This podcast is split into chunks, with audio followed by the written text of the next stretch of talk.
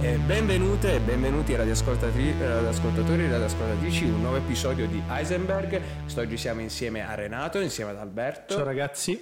Ciao a tutti.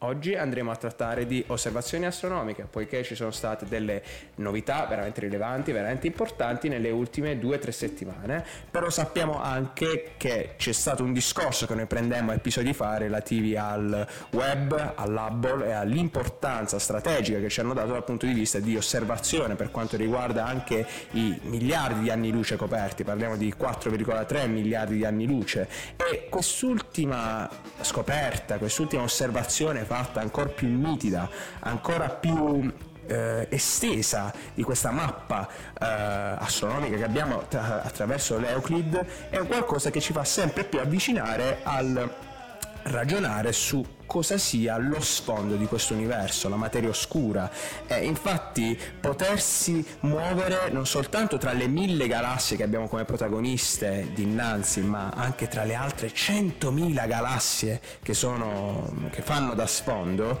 ci dà veramente l'opportunità storica di fare delle scoperte innumerevoli. Ma torniamo indietro ancora prima della misura del numero, torniamo anche un po' bambini di fronte a questo cielo stellato. Rapportiamoci con l'universo per come l'abbiamo conosciuto, senza l'unità di misura. Voi ragazzi, come vi siete rapportati sin da bambini e poi successivamente a guardare il cielo stellato in maniera anche poetica, romantica, ricolma di Eros verso l'universo e tutto quello che c'è attorno a noi? Renato? Ma solitamente io guardavo anche con molta, come dire,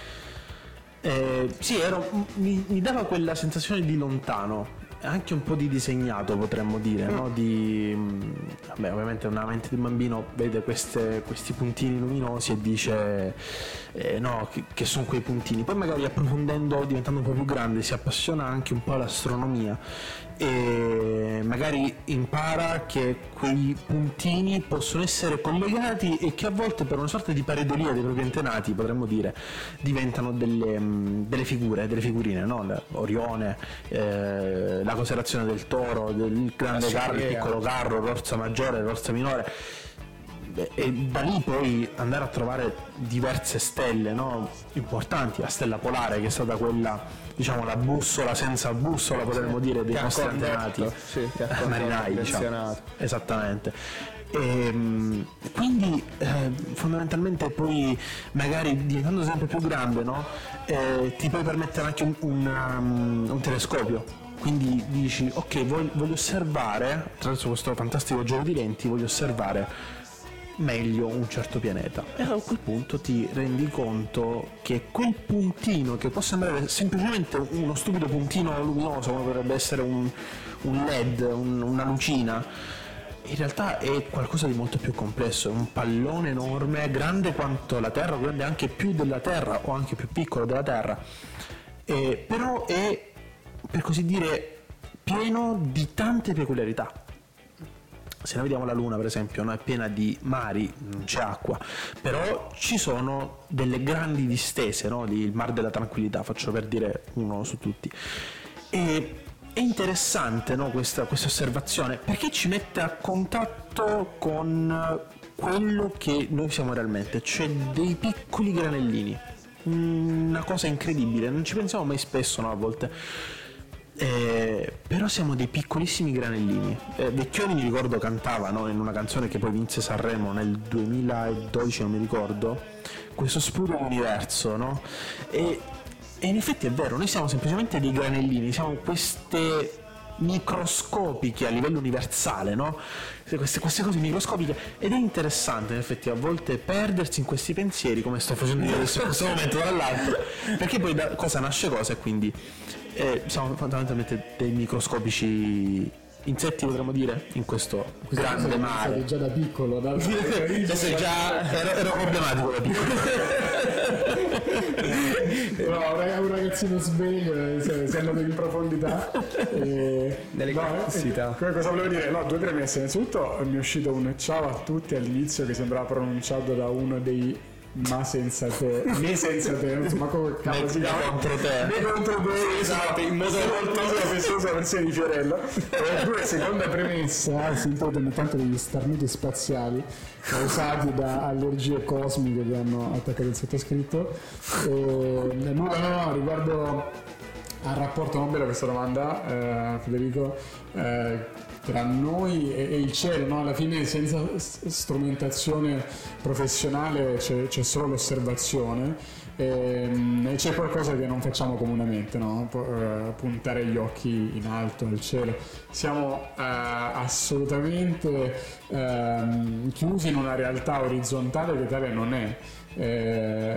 Certo, possiamo percorrere lo spazio orizzontalmente, non lo possiamo fare verticalmente, se non appunto per particolari mezzi di trasporto, però ci viene anche solo difficile guardare in alto.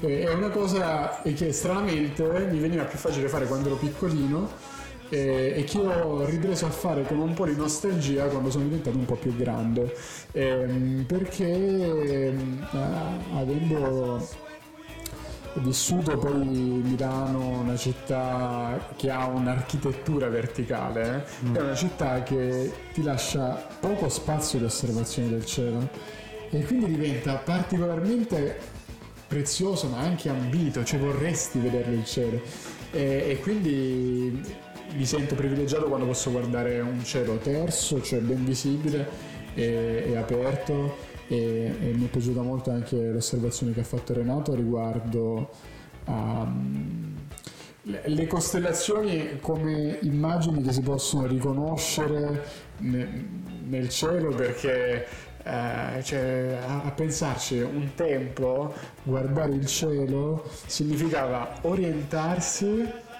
e capire meglio quale sia lo scorrere del tempo, la stagionalità.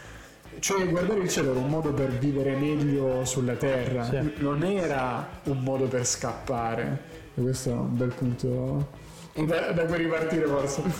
A riguardo di questo ci sono state delle osservazioni incredibili, quella del siamo solamente dei puntini, però allo stesso modo noi scorgendo nel cielo dei puntini noi li uniamo, quindi rivediamo in noi una sorta di senso di unione e comunione. E da questo poi il fatto di essere piccoli, il fatto di avere timore di così tanta grandezza e complessità è un qualcosa che a me coinvolge da vicino e alle volte mi sconvolge, è per questo che poi alle volte quando si è bambini si ha anche più facilità di guardare il mondo, si ha molta più facilità nel guardare il mondo nella sua semplicità, invece poi successivamente si stratificano osservazioni, ma tra esse ci possono essere sia atti benevoli, sia qualcosa di bello, scorgere quella sconfinata landa che è la nostra realtà in maniera estesa, però dall'altro ci può essere l'essere sprofondati in una dimensione tanto grande che poi diviene angusta, ci sentiamo quasi persi. Io avevo questa sensazione quando ero piccolo e giravo su Google Maps e andavo nei luoghi più sperduti, che ne so,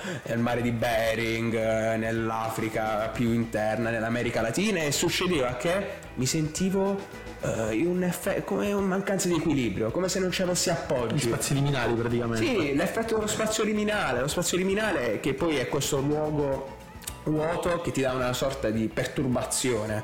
E l'altra cosa interessante è il dire che guardare l'universo ti porta a disegnare qualcosa, quindi lasciare anche un segno, da lì disegnare, e infatti noi disegniamo con la nostra mente la realtà che viviamo e che abbracciamo. Alle volte è difficile poter abbracciare così tanto infinito se è una complessità completamente a noi anche estranea, completamente a noi aliena, ecco, per utilizzare sempre un linguaggio di matrice astronomica. Vedevo che volevi dire qualcosa, Renato. Allora, sì, volevo un attimo ricollegarmi a quello che ha detto Alberto prima, no, del fatto che da piccoli si ha l'abitudine di guardare in alto. Io credo che sia una cosa fisiologica, mi spiego meglio. Essendo piccoli, no, bisogna per forza guardare in alto, perché tutti noi da piccoli, no, vediamo nostro padre, nostra madre dal basso, quindi per forza devi alzare gli occhi in cielo. E comunque devo dire, in effetti ho perso anch'io questa cosa, perché quando entro in qualche locale non guardo mai il soffitto, guardi il soffitto e poi scopri delle cose che non ti sei mai accorto, un tubo che passa che fa un collegamento strano, oppure le dimenticanze, diciamo, dei proprietari alle volte pure dei locali, vedendola le ragnatele, esatto. Oppure a volte anche camminando per la mia città, no, effettivamente non ho mai notato, per esempio, dei balconi, ma letteralmente, cioè io li ho praticamente esclusi dal mio campo visivo, non li ho mai visti. Per me quei balconi non sono mai esistiti finché non li ho visti, sì. Quindi è assurdo effettivamente che crescendo poi si perde questa cosa, no? Perché parli a tu per tu con le persone, non hai più bisogno di vedere verso l'alto. Però effettivamente sì, è una buona tecnica secondo me quella che diceva Alberto, no? Quindi di guardare spesso verso l'alto. L'altra cosa stavo pensando, no? Secondo me crescendo si perde la curiosità, ed è una cosa secondo me gravissima, perché bisogna essere sempre curiosi, sempre attenti, sperimentare, fare, sporcarsi le mani, perché bisogna sporcarsi le mani in certi ambiti, bisogna sporcarsi le mani, se non si impara, soprattutto tu da tecnico, ingegnere, anche rompere le cose, anche rompere le cose, sbagli, fa niente, si ripara.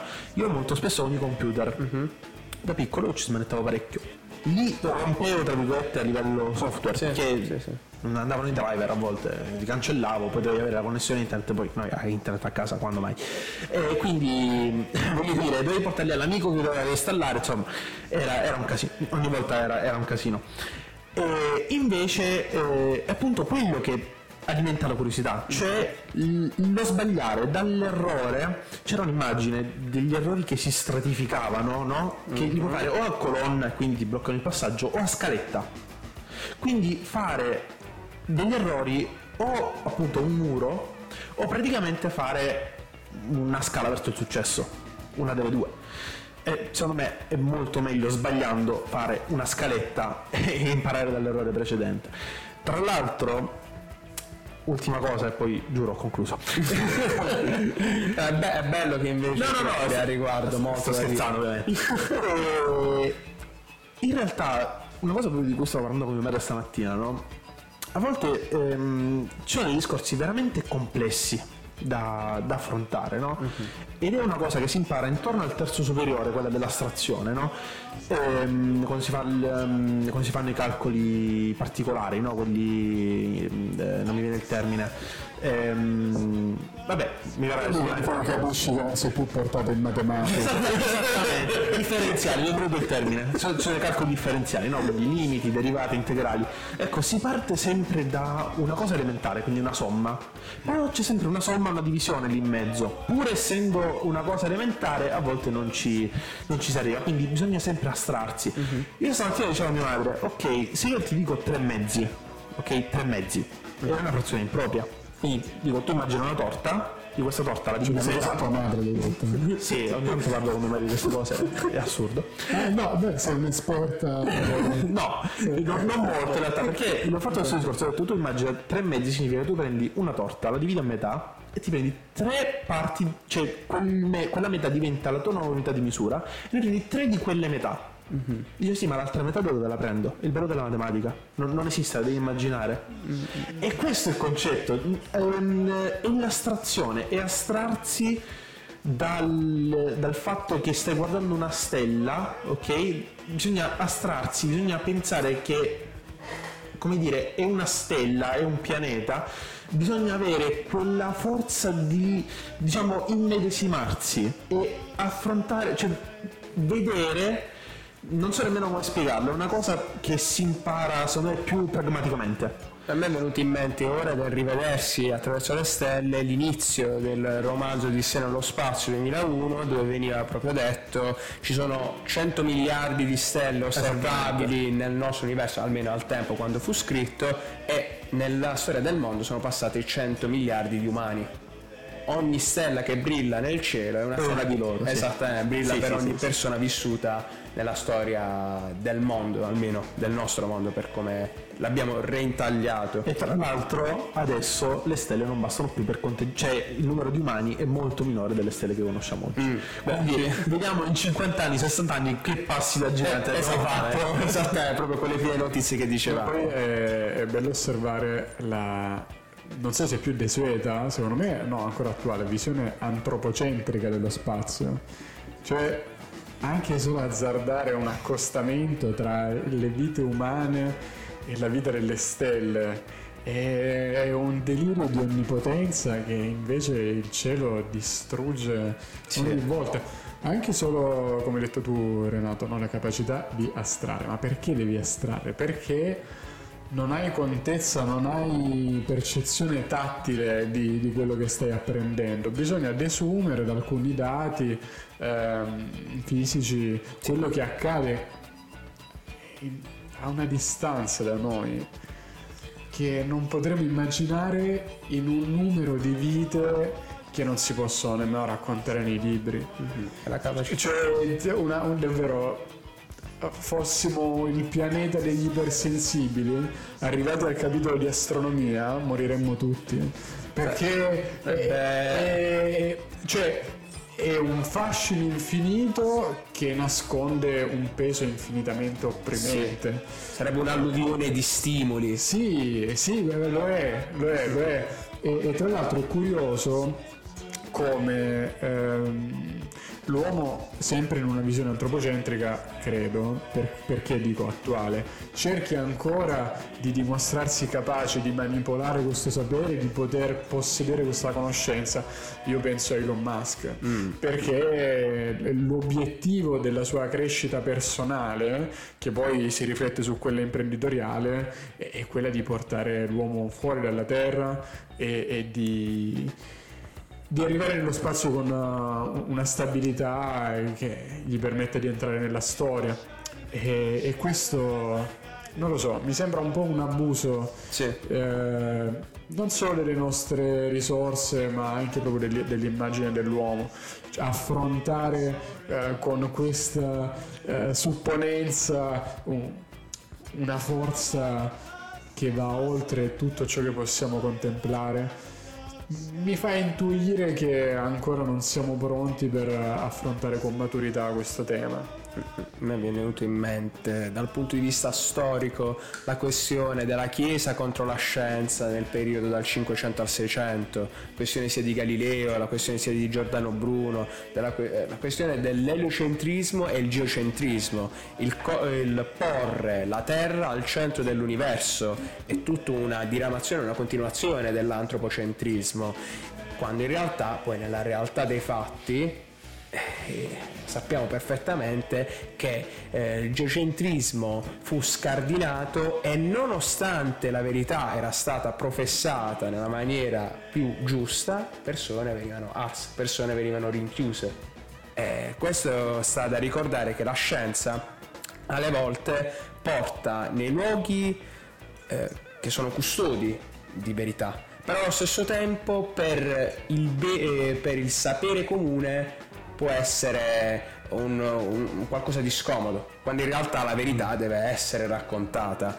E la cosa interessante di Elon Musk è che lui pecca di hubris, di questa sua tracotanza del porsi anche completamente al centro, ora col social dando un nuovo nome, come se volesse mettere proprio una X su anche la storia del social, la questione della campagna di marketing legata all'andare su Marte. Ragazzi, per sé, almeno sentendo grandi scienziati al riguardo, la possibilità di rimanere su Marte è veramente, veramente bassa per problemi di ogni tipo, dalla questione che essa, per poter essere raggiunta dalla Terra, deve essere nel momento di sua massima vicinanza con la Terra, e quindi bisogna attendere, tempi di attesa che poi sono lunghissimi, e in più problemi legati alla pressione. Quindi di per sé può essere che Musk proponga campagne di marketing così diciamo che la fanno sembrare ambizioso, ma che in realtà monta su finzioni. Però detto questo, io invece vorrei tornare con la grandissima realtà, spontaneità e genuinità dataci da David Bowie. Tra l'altro vidi una sua intervista di recente e vedi proprio la sua solarità anche nel raccontare il suo percorso musicale e la sua storia. E come stavamo parlando di storia personale, di storia del mondo e quindi anche di spazio, andremo ad ascoltare proprio quest'oggi Space Oddity di David Bowie.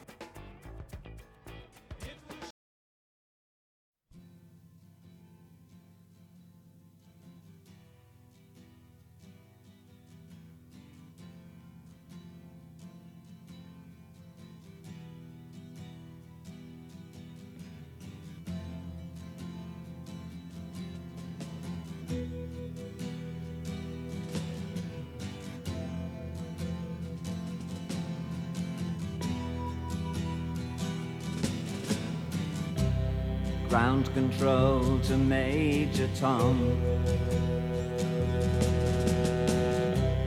Ground control to Major Tom. Take your protein pills and put your helmet on. Ground control to Major Tom. Commencing countdown, engines on. 3, 2, check ignition, and may God's love be with you.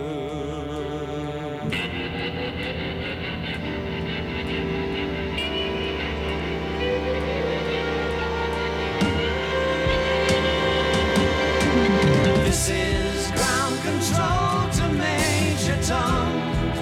You've really made the grade, and the papers want to know whose shirt you wear. Now it's time to leave the capsule if you dare.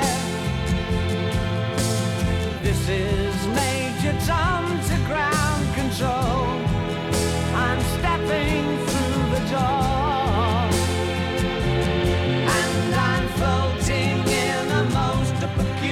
Away, and the stars look very different today.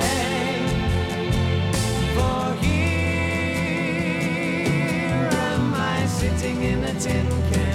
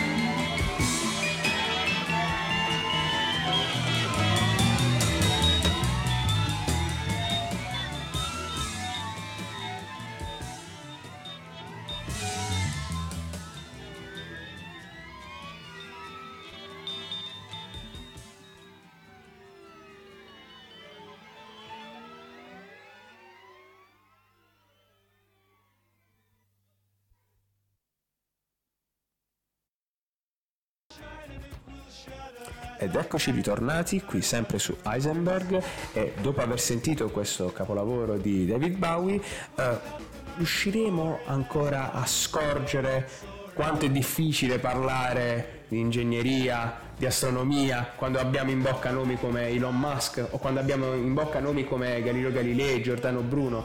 Per noi può risultare anche alle volte difficile poter trarre tutte queste informazioni, ve ne parlo onestamente. Io stesso, essendo anche del campo studioso di psicologia, mi avvicino al mondo dell'astronomia, ma di per sé ho i miei limiti.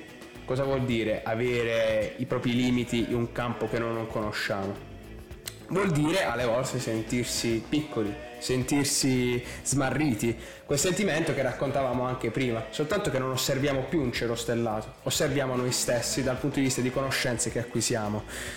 Leggendo prima di Euclid, della sua importanza, anche perché si riesce a mappare quello che è lo sfondo del nostro universo, quelle che erano prime 100.000 galassie deboli da poter osservare ora sono vivide, sono a disposizione e in più sono a colori, e in più c'è anche una mappatura tridimensionale, ci permette veramente di capire quanto stiamo scoprendo e in che epoca viviamo, e riusciamo anche a incorniciare la nostra storia scientifica. Questi poi diventeranno tutti elementi che uniranno tutto quello che è oscuro, tutto quello che è oscuro del nostro oltremondo. Prima si parlava anche del guardare in alto, di quanto fosse fisiologico, del rapporto che si ha con i nostri genitori guardando sempre alto, e anche ripercorrere tratte già fatte viene fatto dagli stessi scienziati, nonostante esse siano state già prese in considerazione, ma ci sono ancora degli sguardi che non sono stati lanciati su dei punti che mancano. Il costruire e il decostruire, più che il costruire e il distruggere, vuol dire suddividere in parti e vedere proprio la natura dell'errore. A riguardo di questo, voi avete mai scorto, anche attraverso osservazione delle stelle, proprio in vostri momenti di raccoglimento, delle alte riflessioni o qualcosa che vi facesse avvicinare al vostro io più intimo, però attraverso lo spazio, attraverso i pianeti, attraverso costellazioni che sono state disegnate nella storia, hanno preso poi una loro connotazione, un loro nome, però che strada facendo hanno portato in voi a riflettere proprio sulla vostra situazione di terrestre. Che domanda difficile. Scusate, salve. Rispondi tu, così intanto ci penso. Ok. Bella domanda. Scusate, io me ne esco sempre con queste domande, cioè veramente il mio difetto più grande. Bella domanda, io vorrei rispondere un po' come quel macellaio quello lì, quel macellaio toscano. Questa carne costa così tanto. Io vorrei rispondere così, però il problema è che a volte penso, no, a queste stelle e dico, ma sapete che sono stelle morte? La maggior parte, cioè noi stiamo vedendo la luce che giunge fino a noi, in realtà è un pianeta, no, che riflette la luce, ma cioè una stella che emette luce, ma ci mette soltanto ad arrivare che praticamente la stella è già morta. È triste questa cosa. Sì, comunque a volte sono perso, diciamo, anche quest'estate, no? Intorno al 10 di agosto, quando ci sono state le Perseidi, no? Le stelle cadenti. Mi è bastato guardare a sud e ne ho scorte almeno 2 o 3.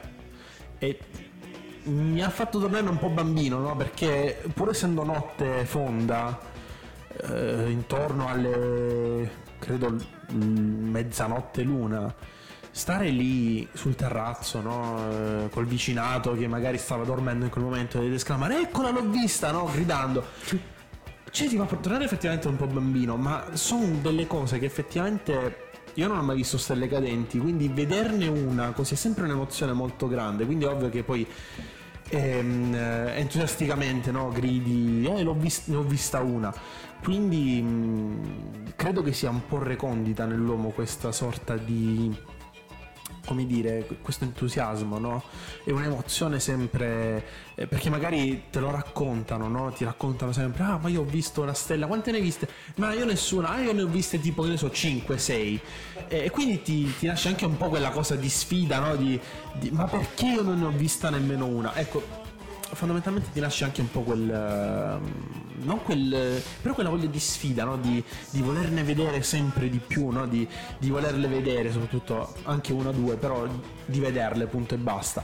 Quindi ti nasce un po' quella cosa, e che comunque ti porta a un grande entusiasmo, nel senso che tu vedi una cosa che ti hanno raccontato, la vedi con i tuoi occhi, e quindi rimani anche molto estasiato, potremmo dire, perché tu vedi questa scia, no? Che, ripeto, non è niente, semplicemente una stella che passa nell'atmosfera terrestre, non è che sta facendo chissà che cosa, però effettivamente, pur essendo una cosa insignificante, è sempre bello vederla. Io pensavo che Renato avrebbe frustato Federico dopo questa domanda, invece no, ha risposto in maniera egregia. No. No, ovviamente si può dire sempre qualcosa con tutto, le persone dopo, non c'è un lampo di bue. No, cosa mi viene da pensare? Diciamo, sempre in una relazione personale con il cielo e le stelle, la nostra osservazione. In un certo senso sono uno che guarda il cielo e capisce un po' il senso storico dello sviluppo delle religioni. Io sarei sicuramente un politeista nell'Edoeno, perché quando vedo la luna e quando vedo il sole è come dire, sono inerme di fronte a queste costanti che imperterrite ogni giorno, ogni notte loro sono lì. Siamo noi a farci delle domande, la natura va, la natura gira e niente, quindi mi sembra davvero che forse più che le dimensioni poter osservare la costanza tramite i fenomeni spaziali ci rende non inutili o piccoli, perché quello appunto è un'osservazione della dimensione, ma credo spaesati. Davvero le domande ce le mettiamo noi, vogliamo rispondere, ed è un diritto e un dovere sacrosanto della nostra civiltà. Però mi sembra di osservare luna e sole è come se mi affacciassi a una divinità, perché a qualcosa del genere che torna sempre, non ti comunica ma ti ci puoi rivolgere, non so, a me sembra un dio, un tempo lo era. C'è sempre stato, per il mezzo della religione, il modo di appropriarsi di ciò che non puoi assolutamente appropriarti. Mi sembra che la visione antropocentrica di cui parlavo prima si è affacciata prima ancora tramite i fenomeni rituali delle religioni, e quindi anche se ci sembrano cose così lontane, anche se, citando Galileo, comunque l'avversione delle comunità religiose nei confronti della scienza, comunque quelle comunità stavano cercando di sfruttare lo spazio della natura come strumenti di controllo. Infatti il cercare di appropriarsi di un qualcosa, cos'è veramente poi nostro, quando c'è questa, come dicevo prima, affermavo prima, questa landa sconfinata di materiali, oggetti, entità che poi prendono nome e siamo noi stessi, dando un nome ad esse, a marchiarle, a etichettarle in qualche maniera, però allo stesso tempo non è un qualcosa che le rende inderogabilmente nostre. È un benessere fisiologico, è un bisogno fisiologico, il dover dare un nome a un qualcosa è essenziale, se no non sapremmo veramente come gestirci. E secondo me la questione del gestirsi sulla terra sin dalla storia riecheggia dai poeti più antichi, quando guardavano la luna, quando guardavano il sole, e tuttora anche i poeti più recenti alla luna, dedicarsi verso queste figure che rimandano tempi e costanze ci dà rilancio all'animo. e infatti alle volte vedere le stelle ci rilancia spiritualmente, ci rilancia un qualcosa che risulta imprevisto anche per le menti più logiche, anche per le menti più rinchiuse o racchiuse tra il numero, la legge, la cifra, la schematizzazione. A un certo punto si è un mare dispersi, si è un incubo e un sogno contemporaneamente, e allo stesso tempo si è nel Novecento ma come si è nel 400 a.C. Un poeta greco e un poeta del Novecento guarderanno la luna, eppure sarà una fonte di ispirazione che sarà semplicemente difforme da quella dello scienziato, ma sarà un rilancio così similare, una fonte di ispirazione così uguale che si vede che è come se fosse per noi fonte di percezione del tempo. Vedere la luna che percorre la sua tratta ci dà per noi una gestione del tempo, però allo stesso tempo che ci rende atemporale tutto il flusso della storia, così per come noi lo osserviamo ora, così per come veniva osservato e così per come è sempre stato, senza che necessitasse la nostra osservazione. A riguardo di questo, prima avevo parlato anche con i ragazzi della questione dell'intelligenza artificiale e di come possa rendere immagine un testo scritto. Immaginate un romanziere che scrive un testo e nella nostra ottica noi leggiamo questo racconto e si crea in noi un'immagine. Ma quando questa immagine è subito ricreata fedelmente per mezzo di un Dall-E Mini, per mezzo di un'intelligenza artificiale che crea immagini e video, a cosa siamo di fronte? A cosa stiamo assistendo? Quando si passa direttamente dalla parola all'immagine, da un capitolo a una serie di immagini, istantaneamente, senza bisogno della reinterpretazione di un regista.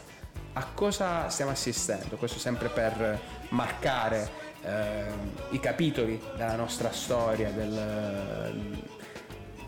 umana. È un termine che risuonerà molte volte in questo episodio, ma perché come si parla di astri, di pianeti, c'è comunque un qualcosa che fa subito riverberare quella sorta di eco. Voi cosa ne pensate dell'intelligenza artificiale quando tramuta da una narrazione, da un capitolo? Quindi prima dicevamo anche Le città invisibili di Calvino, sino a poi farle diventare delle vere e proprie immagini, lasciarsi stupire da questo. Pensiamo anche al fatto che noi un libro, quando lo leggiamo, abbiamo una percezione tutta nostra del libro che stiamo leggendo. Quindi immaginate ogni libro letto, che ogni libro ha una sua percezione di un certo ambiente, personaggio e storia. Sì, abbiamo accennato nella scorsa puntata che dovreste recuperare la cosiddetta puntata pilota di Heisenberg, seconda stagione. Sempre in volo, pilota. Scusate. Beh, devo riprendere per forza qualcosa che abbiamo detto. Sì. L'intelligenza artificiale è un po' l'intelligenza umana, quindi noi riusciamo a cogliere dei processi cognitivi del nostro cervello, li riproponiamo virtualizzandoli, e quindi è qualcosa che davvero si sovrappone per certi versi all'uomo.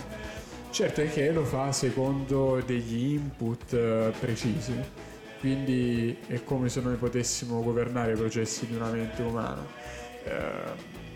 Questo è un limite, diciamo, perché dovremmo sempre concepirci come soggetti dalle mille possibilità, perché altrimenti come specie ci condanneremmo a restare al punto a cui ne siamo arrivati. Invece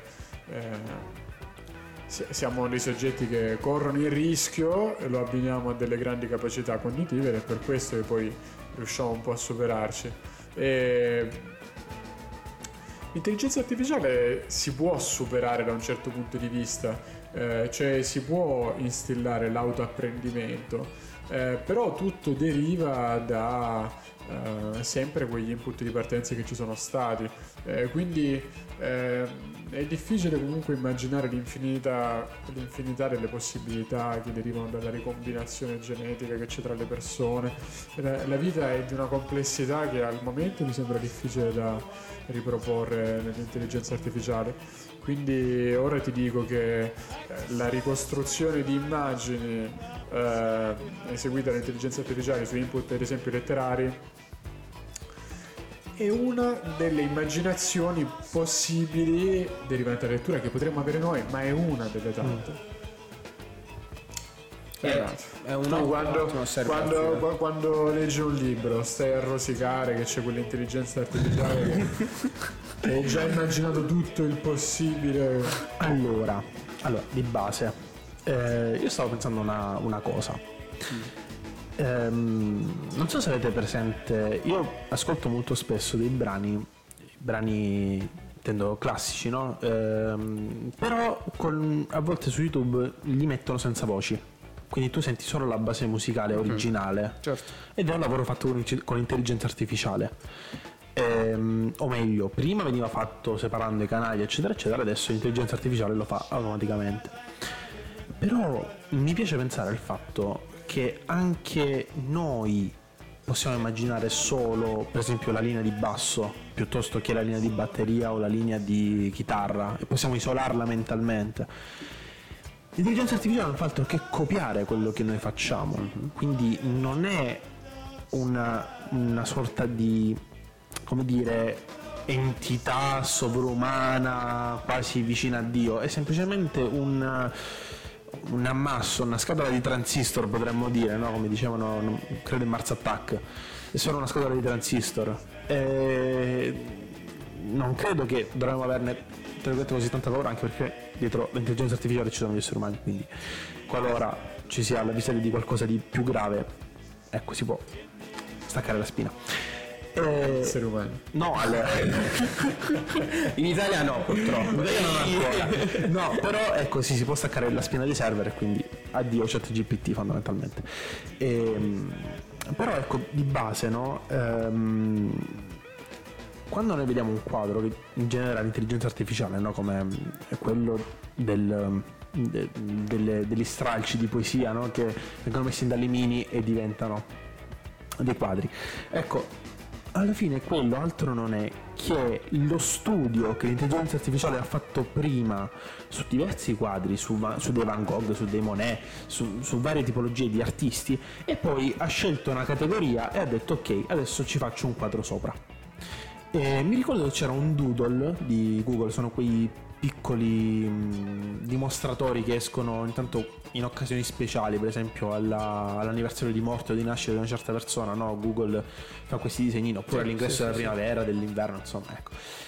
E ce n'era uno che era high powered su Bach, ed era un giochino, diciamo così, di composizione. Tu componevi un brano, la sola linea del soprano, lui riusciva a darti le altre tre voci, quindi contralto, basso e tenore, con l'intelligenza artificiale che aveva studiato tutti i brani di Bach, tutti i cori di Bach li aveva studiati, e quindi aveva praticamente creava sottostante, dove mettevi delle note e lui creava sottostante dei brani, e quindi riusciva a fare, appunto, armonizzarli e a fare gli arrangiamenti, diciamo, per quattro voci.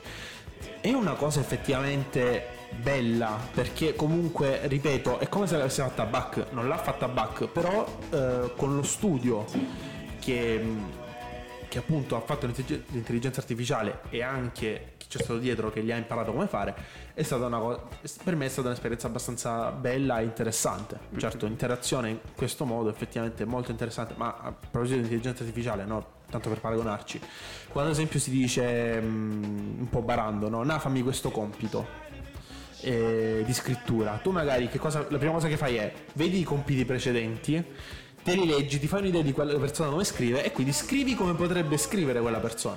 L'idea è quella, quindi fondamentalmente, ripeto, l'impoverirsi dell'intelligenza artificiale, non stiamo parlando di un'entità sovraumana, stiamo parlando semplicemente di un'entità che ragiona esattamente come noi, fa i nostri stessi errori. Al momento gli potrei dare, se no, un'età di 6-7 anni, mentalmente, perché ripete cose senza manco verificarle. Un bambino fondamentalmente ascolta il discorso dei genitori e per farsi il figo magari parla di politica, magari non so, il nonno e sente il nonno che parla di X e comincia a parlare di X con i suoi compagni per farsi il figo con i compagni. Sì, è un bambino che ripete fondamentalmente robe senza manco controllarle. Sì, questo lo dicemmo che rassomigliava alle capacità di un fanciullo e alle volte ovviamente il ragazzo supera di gran lunga anche per i compiti logici, e soprattutto sappiamo che l'IA non ha un corpo biologico, chimico con cui interagire. Immagina che per noi una cosa semplicissima, quella aprire una maniglia, è una cosa che faremmo in un batter d'occhio, è paragonabile al bere il bicchiere d'acqua. Per invece un robot aprire una maniglia devi impararglielo, per utilizzare questa maniera un po' più rozza di dirlo, devi impararglielo, devi inserire questa impartizione. È la prima cosa che ti imparano ai corsi di informatica, i computer sono macchine stupide, tu gli dici fare una cosa, loro lo fanno, ti lernano sì, perché fondamentalmente tu gli impari di fare una certa cosa, loro fanno. L'Eniac ad esempio, no? Faceva i calcoli balistici. L'Eniac aveva idea delle implicazioni etiche che avevano i lanci balistici, perché fondamentalmente ci lanciavano le bombe, no, però lo faceva, cioè non ha un'etica, capito? È quello il concetto. Però questo potrebbe poi diventare territorio di dibattito. Manca territorio di dibattito, andiamo un po' più da questa parte. Invece noi per ritrovarci abbiamo subito bisogno di rinfrescarci un giardino, e io ho subito scelto tra le varie canzoni che potevano accompagnarci nell'episodio di oggi un artista che abbiamo sempre voluto prendere in considerazione negli episodi di Heisenberg, ovvero Brian Eno. Il pezzo che andremo oggi a sentire è pienamente rappresentativo dei discorsi che stiamo facendo, sia dal punto di vista di chi si vuole interessare, di chi si riscopre bambino, di chi si riscopre di chi si riscopre solamente nell'osservazione, o anche nella lettura, o anche nel rapportarsi con la robotica avanzata. Però di sicuro questo ci farà ritornare a noi stessi più di qualsiasi altra cosa. E di conseguenza ora ascoltiamo Garden of Stars di Brian Eno.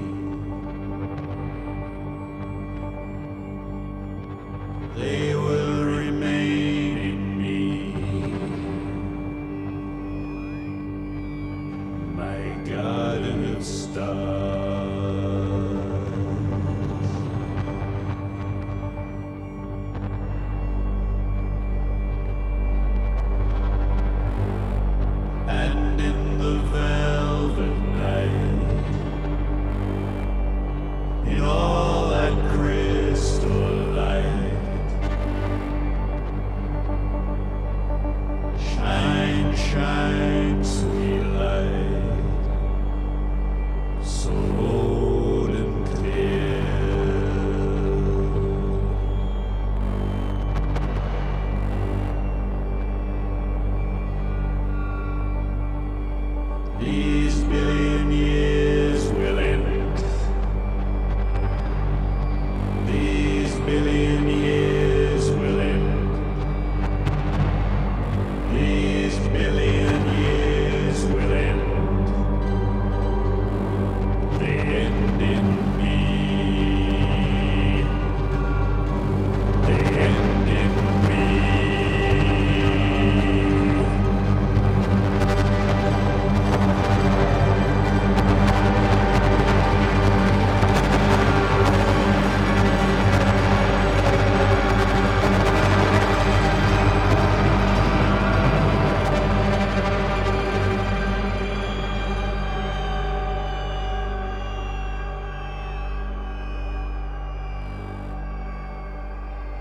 And how then could it be that we appear at all in all this rock and fire, in all this gas and dust? Are we not each aflame? All born to live in light, all born to give our life. How could it be? How should it be?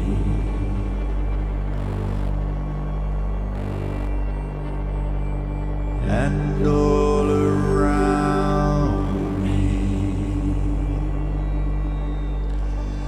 and all around me,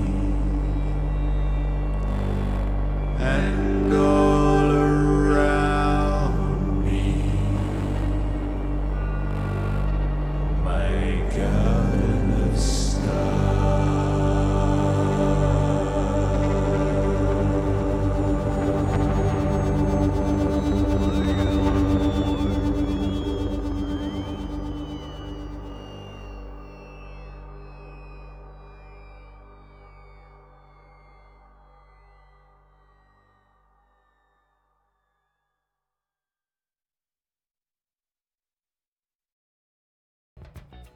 Ed eccoci ritornati sempre qui a Radio Aracne insieme ai miei abilissimi giocatori del pensiero Renato e Alberto, e siamo giunti anche quest'oggi. I giocatori del pensiero, non lo so, dovremmo avere delle maglie di calcio, una cosa così. Numero 10. Abbiamo palleggiato, non sapevo se abbiamo impennato il pallone in curva, però siete dei ludopensatori, meglio di ludopatici. Ludopensatori è un anche quella diventa una sorta di mania, diciamo, una sorta di ossessione, no? Sì, la ludopatia, sì. No, la ludopatia nel senso diventa l'ossessione di giocare, no? Mm-hmm. Il ludopensiero secondo me diventa una sorta di, come dire, ossessione, perché pensi una volta, mm-hmm, poi non smetti più. Ah, tu dici si tende all'overthinking. Però posso dire una cosa, sempre meglio pensare che giocare. Questo è un lo usiamo come slogan, imparate governo, imparate. No, vabbè, a volte, anzi molto spesso vanno insieme, cioè sarebbe anche difficile disaccoppiare gioco e pensiero, anzi molto spesso, non so, a me capita di giocare con le parole e lo faccio pensando. Anche a scacchi, per esempio, gli scacchi, sì, la dama, in ogni gioco c'è il pensiero, quindi no, si capisco la provocazione, no? Però sottolineiamo perché poi sai a volte ma Renato ha detto così la correzione in corso d'opera. E relativamente poi al gioco, vabbè, se ne potrebbe dire di ogni, ma per questo avremo gli episodi successivi dove parleremo di come anche il gioco diventa poi una componente. Un'ultima cosa, prego. Cioè, è vero che c'è il rischio di pensare troppo, pensare inutilmente, nel senso che se fosse un pensiero finalizzato noi partiremmo dall'inizio, arriveremmo a una fine e saremmo soddisfatti, okay? Non ci stiamo occupando di questo. Il nostro pensiero è obiettivamente laterale, nel senso che stiamo associando delle idee, ma quante scoperte vengono fatte con un'osservazione più completa e a volte poco convenzionale, ci aiuta a capire meglio quello che stiamo facendo. È una tecnica di problem solving, cioè i problemi quando non si colgono le soluzioni con immediatezza o vengono scomposti con razionalità oppure vengono osservati con il pensiero laterale, quindi chissà che non ispireremo la soluzione di qualche atavico dilemma. Bellissimo. Bellissimo, infatti mi è venuto subito in mente Edward De Bono, che ha scritto a riguardo il pensiero laterale, ed è una delle migliori strategie proprio per uscire da una situazione di scacco, ma per ritornare anche al gioco degli scacchi. È il gioco di parole, di utilizzare una parola che poi prende un altro significato.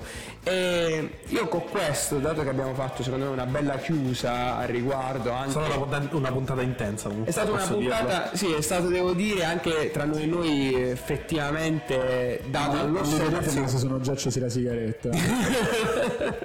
Nessuno dei due tra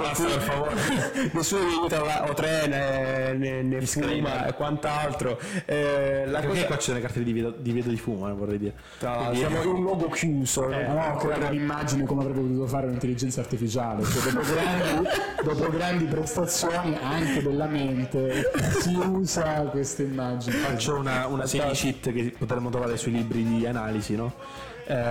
L'immaginazione è lasciata al lettore. Bene.